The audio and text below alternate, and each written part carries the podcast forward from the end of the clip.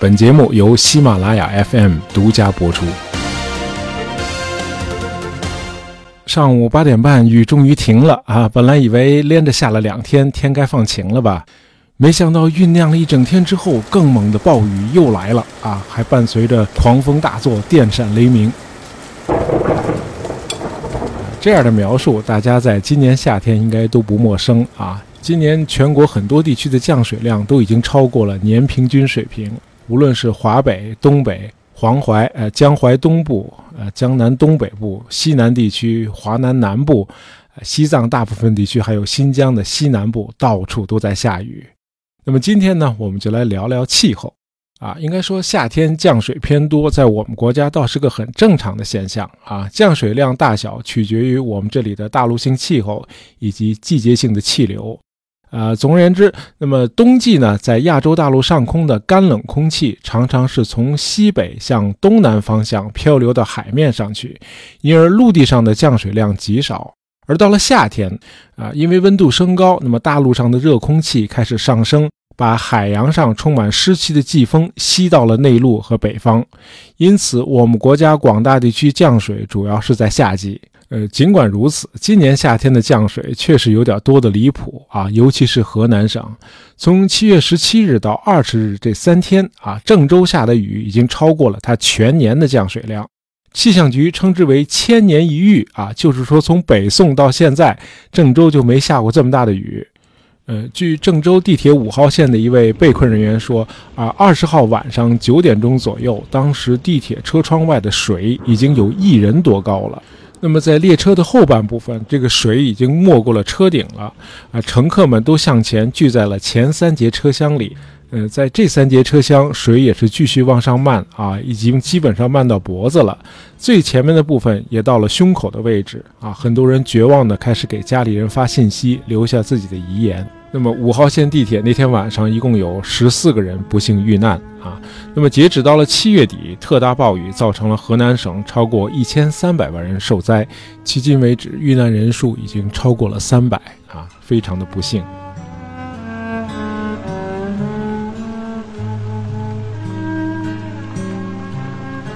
那么在郑州七二零事件的八天以前，英国伦敦的部分地铁站也被淹了啊。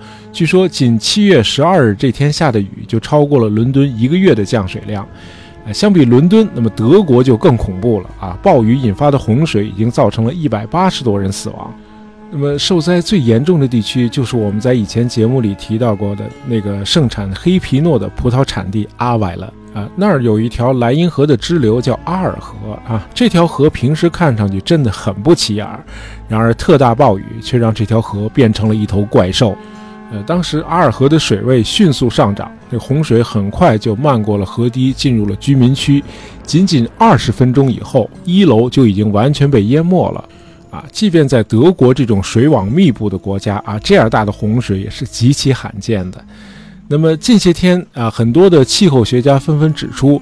呃，他们在几十年前就开始一再警告，如果人类继续通过燃烧化石燃料向大气层增加碳排放的话，那么我们面临的将不仅仅是地球的整体变暖，啊，冰雪融化，还有海平面上升，我们还会遇到更多的极端的天气事件。呃，德国卡尔斯鲁厄理工学院气象学和气候研究所的芬克教授说，呃，在一个越来越温暖的世界里。极端降水将变得更加频繁。呃，瑞士苏黎世大学气候科学研究所的希珀尔博士说：“啊，地球温度每升高一摄氏度，大气就会多吸收百分之七的水分，因此全球变暖造成的额外水分将在长期内导致更多、更集中的降水。”这些学者都认为，人类活动引发的气候变化正在使大气层升温。呃，从而导致更多的极端天气，啊，当然这次河南的特大暴雨应该是受到台风烟花的直接影响。那么至于全球变暖是否会增加台风和热带风暴的破坏力度，那么现在在气象学界似乎还没有定论。啊，必须承认的是，导致出现极端天气的因素其实是非常多的，绝不仅仅是全球变暖。比如，几年来，越来越多的气象学家认为，喷流也是造成极端天气的一个重要原因。所谓喷流，就是围绕着地球的一条强而窄的高速气流带，它的位置在北极附近九公里的高空啊，它是自西向东吹动。呃，科学家们认为，近年来这个喷流似乎正在失去动力，这就导致风暴总会停留在同一个位置啊，使得那个地区持续的出现极端天气啊，比如这个暴雨一连下好几天。呃，再有就是大自然中存在的湍流现象啊，湍流也叫乱流，就是毫无规则的流体运动。啊，前不久刚刚去世的著名物理学家温伯格啊，在他的著作《终极理论之梦》中啊，曾经写过这样一句话。呃，这话是这样的：即便我们拥有一台超级计算机啊，能够跟踪潮汐中每一个基本粒子的历史，我们仍然不知道水中的哪部分粒子是被潮汐驱动的，哪部分粒子是被湍流驱动的。啊，就是说，湍流现象普遍存在于地球的大气和江河湖海中，啊，呈现出紊乱而无规则的运动。嗯，我们对它完全无法把握。那么，这就是为什么气象学家洛伦茨会提出他那个著名的蝴蝶效应啊，这个大家都很熟啊。他的原话是：呃，一只南美洲亚马逊河流热带雨林中的蝴蝶，偶尔扇动几下翅膀，可以在两周以后引起美国德克萨斯州的一场龙卷风。啊，就是说，大气流体运动中不可测的变数太多了。这就是为什么要对天气变化做长期准确的预测。不是现在做不到，而是永远也做不到。啊，就是说，导致气候变化的原因是多种多样、非常复杂的。而我们要想知道气候变化的总的趋势，我们就得把时间尺度拉长了，往回看。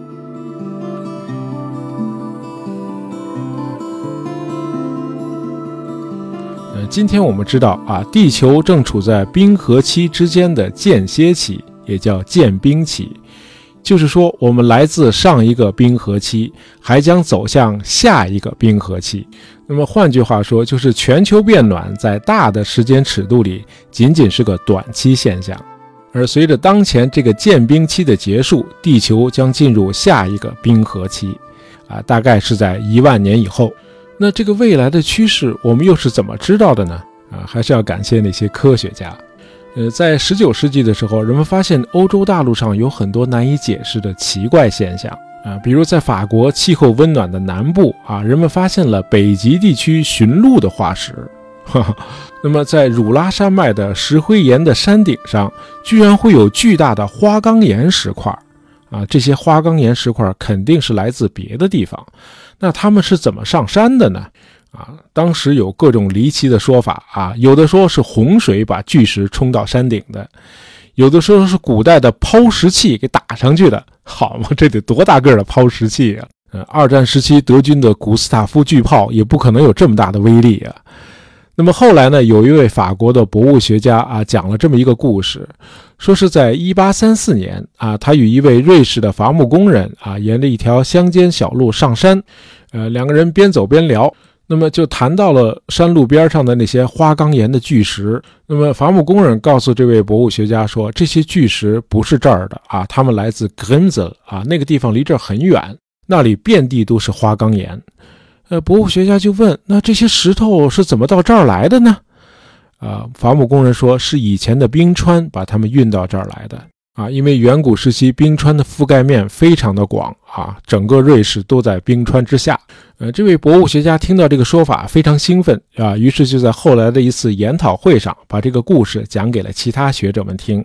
啊，大伙儿听到之后都一笑置之啊，没有人把这个伐木工人的说法当回事儿啊。会场上只有一个人独具慧眼啊，他认为这个伐木工人道出了事实的真相啊。这位学者是个瑞士的博物学家，叫阿加西斯。阿加西斯认为，只有这个说法才能够解释清楚石灰岩山顶上会有花岗岩石块。因为如果这一带地区全都是冰川的话，那么石头确实有可能被运到很远的地方去。嗯，冰层越厚，压力就越大，因此动能就越大。另外，冰川地带的地面全都很光滑，因此阻力非常小，可以迅速地把石头从一个地方移动到另一个地方。阿加西斯于是得出结论：啊，如果从瑞士的阿尔卑斯山和汝拉山脉到法国南部温暖的地中海地区，都曾覆盖着厚厚的冰层，那么有理由相信地球以前应该是个冰球。呃，阿加西斯还有一个哥们儿啊，是个来自瑞士德语区的植物学家，叫辛珀尔。啊，这个辛珀尔早就提出了冰川理论了。啊，冰河期这个词儿就是辛普尔创造的。他甚至还找到了很多相关的地质证据。呃，辛普尔把自己在各地做地质考察的一些笔记借给了阿加西斯看，而他自己呢，没有写相关的论文啊，因为冰川理论在当时太另类了啊，没有人认可。而阿加西斯是属于那种一根筋啊，尽管四处碰壁，他还是到处宣讲这个冰川理论。同时呢，他还带着助手啊，走遍了欧洲各处的高山大川啊，去收集相关的证据。呃，推动科学前进的往往都是这样的人啊。现在回过头来看，呃，那个植物学家辛普尔更应该是冰川理论的奠基人。嗯，但是很不幸，他没能像阿加西斯那样坚持自己的观点。呃，德国的大科学家洪堡曾经做过这样一个有趣的总结。他说，新的科学发现一般要过三大关啊。第一关，大伙儿都认为这个新发现就是胡说八道。那么第二关呢，大伙儿认为这个新发现根本就不重要。那么第三关，这个新发现终于被大伙儿认可了。但是率先提出新理论的人往往被忽略啊！大家总会把桂冠带给那个坚持了这个理论的后来的人啊！还真是啊！你回看一下科技史，很多的案例都符合洪堡的这个总结。不过阿加西斯并不是唯一一个戴上桂冠的人。发现和完善冰川理论就像一场接力赛，在阿加西斯到处兜售他的冰川理论的时候，接力赛的第二棒和第三棒还没登场呢。那么，阿加西斯的冰川理论在欧洲受尽了白眼之后，终于在北美获得了认可。哈佛大学甚至给了他一个教授席位。就在阿加西斯在哈佛任教的六年之后，呃，对格陵兰岛的首次科学探索开始了。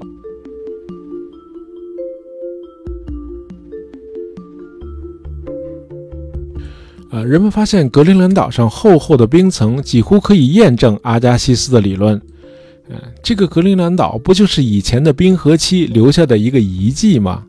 然而，这个冰川理论啊，也叫冰河期理论，还有一个问题需要解答，就是地球上以前怎么会有冰河期呢？啊，到底是什么导致的地球被冰川裹起来的呢？啊，阿加西斯回答不了这个问题。这个问题最终还是找到了答案，只不过解答这个问题的人有点出人意料啊。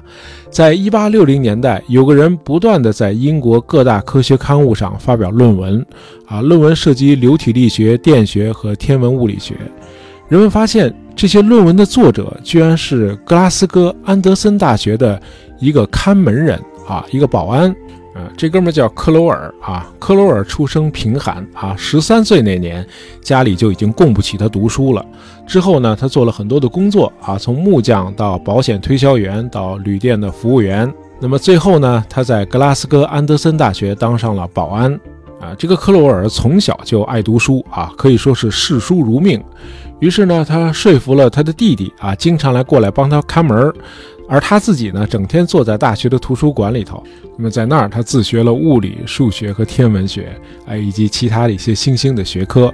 啊，慢慢的，他开始撰写一系列的论文，其中最了不起的一篇谈到了地球运动及其对气候的影响。呃，在这篇论文里，克罗尔论述说，地球绕太阳运行的轨道每隔一段时间就会发生变化。啊，轨道从椭圆到近似圆形，然后再回到椭圆，而这种变化使得地球离太阳的距离呈现为时远时近。当距离比较远的时候，地球就变成了一个冰球，整个地球会覆盖在厚厚的冰层下面。这个理论显然很有说服力啊，于是冰河期理论在英国得到了广泛的认可。英国人没有亏待这位前保安克罗尔啊，他后来成了英国皇家学会的成员，得到了极高的荣誉啊，成了屌丝逆袭的一个典型案例。嗯，不过克罗尔的理论也并不完美，因为后来发现他推算的冰河期发生的时间与一些地质考察的结果并不一致。啊，这个时候接力赛的第三棒出场了。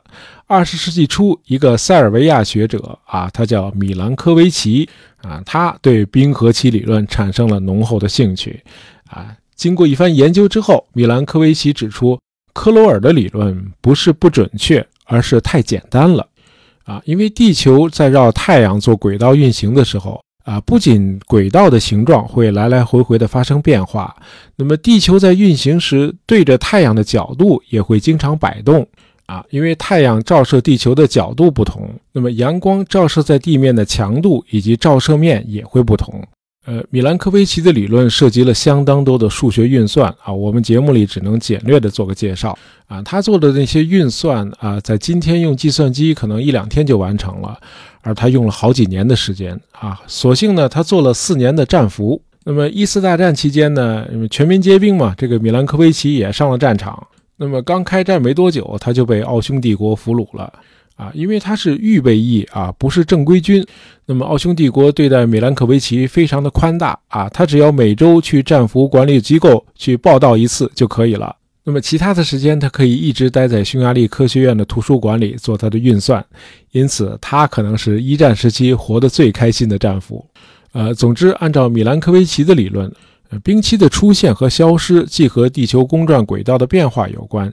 那么，同时和地球运行时出现摆动，从而产生倾斜度也有关系啊。当然，地球上陆地和海洋的分布也能够决定冰河期的长短。呃，有科学家指出，如果把亚欧大陆、北美和格陵兰岛整体向北移动五百公里，那么冰河期可能永远都不会结束啊。这冰河期可不是小事儿啊，它不光意味着寒冷，地球上多次的物种灭绝都是冰河期带来。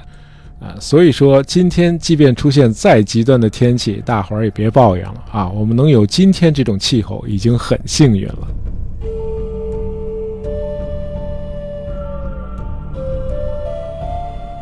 呃，按照通常的说法，我们正处在冰期的间歇期啊，也叫间冰期；而按照严格的说法，我们今天仍处在一个冰河时代。只是它是一个缩小版的冰河时代，因为只有南极、北极，还有像格陵兰岛这样的个别地区有着厚厚的冰盖。呃，在真正意义的冰河期，世界上大部分地区都有永久性的冰川，即使是在新西兰这样的温带地区也不例外。按照米兰科维奇的计算，冰河期短则两万年，长则十万年。那么，仅在过去的二百万年里，地球上就经历了近二十次有严重影响的冰期。而在整个地球史上，导致物种灭绝的超大冰河期一共有四次。呃，在那样的冰河期内，地球完全失去了保持热量的能力，啊，平均温度下降了四十五摄氏度左右。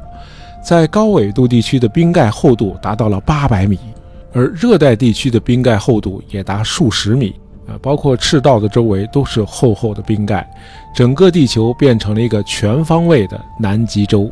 啊，那个景象应该就像动画片《冰河世纪》里展现的那个样子。那么问题来了，进入大冰河期之后，地球全都冻上了。呃，地球表面上是厚厚的冰盖，那它又是如何变暖的呢？呃，要知道，即便地球绕着太阳运行的时候，呃，慢慢又回归到了这个距离和角度上都有利于太阳照射的那个周期了。啊，它也不会迅速的让冰期结束啊，因为一个被厚厚的冰盖包裹的地球，它会把照射下来的阳光全都反射回去，从而永久的保持冰球的状态。那它后来又是怎么变暖的呢？呃，只有一种可能，就是地球自己拯救了自己。呃，我们在地震那期节目里头谈到啊，由于地壳下面的地幔部分基本上都是流体，而高温总是推着它们往上流动。于是，在地球的许多局部地区都会有火山爆发现象。对我们是被火山拯救了。呃，火山喷出来的大量岩浆、热量和气体融化了冰雪，呃，逐渐结束了冰河时代。那么，随着地球逐渐变暖，大气层中开始出现了强劲的气流，呃，空中的云也开始增多了。啊，这个时候由于温暖的加剧啊，地球上的气候又走到了另一个极端，长达万年以上的平静被打破了，啊，极端的天气开始出现啊，飓风把海浪掀起数十米的高度，那暴雨的强度也让今天的郑州和德国的阿外勒的灾情变得小巫见大巫了。呃，不过就像前面说的啊，再怎么着也比冰河时期强啊。啊，于是呢，我们很自然地认为，全球变暖是不是正好可以起到有益的平衡作用，从而延缓下一个冰河期的到来呢？啊，有一些团体啊，甚至大谈全球变暖的好处。呃，这些团体包括所谓的亚热带俄罗斯运动。啊，这帮人主张应该积极的干预，以加速全球变暖的进程，从而使得俄罗斯北部的大部分严寒地区变成亚热带的天堂。啊，这种想法显然是非常荒谬的。啊，我们前面谈到，啊，气候是受到一系列不可预测的变量所影响的，在这种情况下，最好不要去做类似亚热带俄罗斯那样无视自然规律的实验。啊，那是非常危险的。啊，尤其是已经有很多的气候学家已经得出了结论，地球平均温度的上升恰恰有可能让冰河时期，啊，至少是一个小的冰期提前到来，因为全球变暖会大幅度的增加大气中的水蒸气，导致云层增多，从而使得高纬度地区的积雪更加持久，并出现大幅度的降温。那么海洋和大气中的平均温度有可能降低三到五摄氏度。另外，全球变暖还有可能让北冰洋和格陵兰岛的冰层进一步融化，从而阻碍洋流的循环。一旦洋流停止循环，不再输送热量了，那北半球的平均气温也会大幅度的降低。而这种气候变化一旦发生，可能会持续几十年，甚至长达一个世纪。而它给农业带来的恶劣影响，已经和一个小冰期没什么区别了。啊，因此遏制全球变暖仍然是我们每一个地球人义不容辞的责任。好，今天我们聊了聊气候。呃，喜欢大野杂货铺的朋友，别忘了订阅我们的专辑。当然，希望大家能够在朋友圈里推荐一下我们的节目。感谢大家收听，咱们下期再见。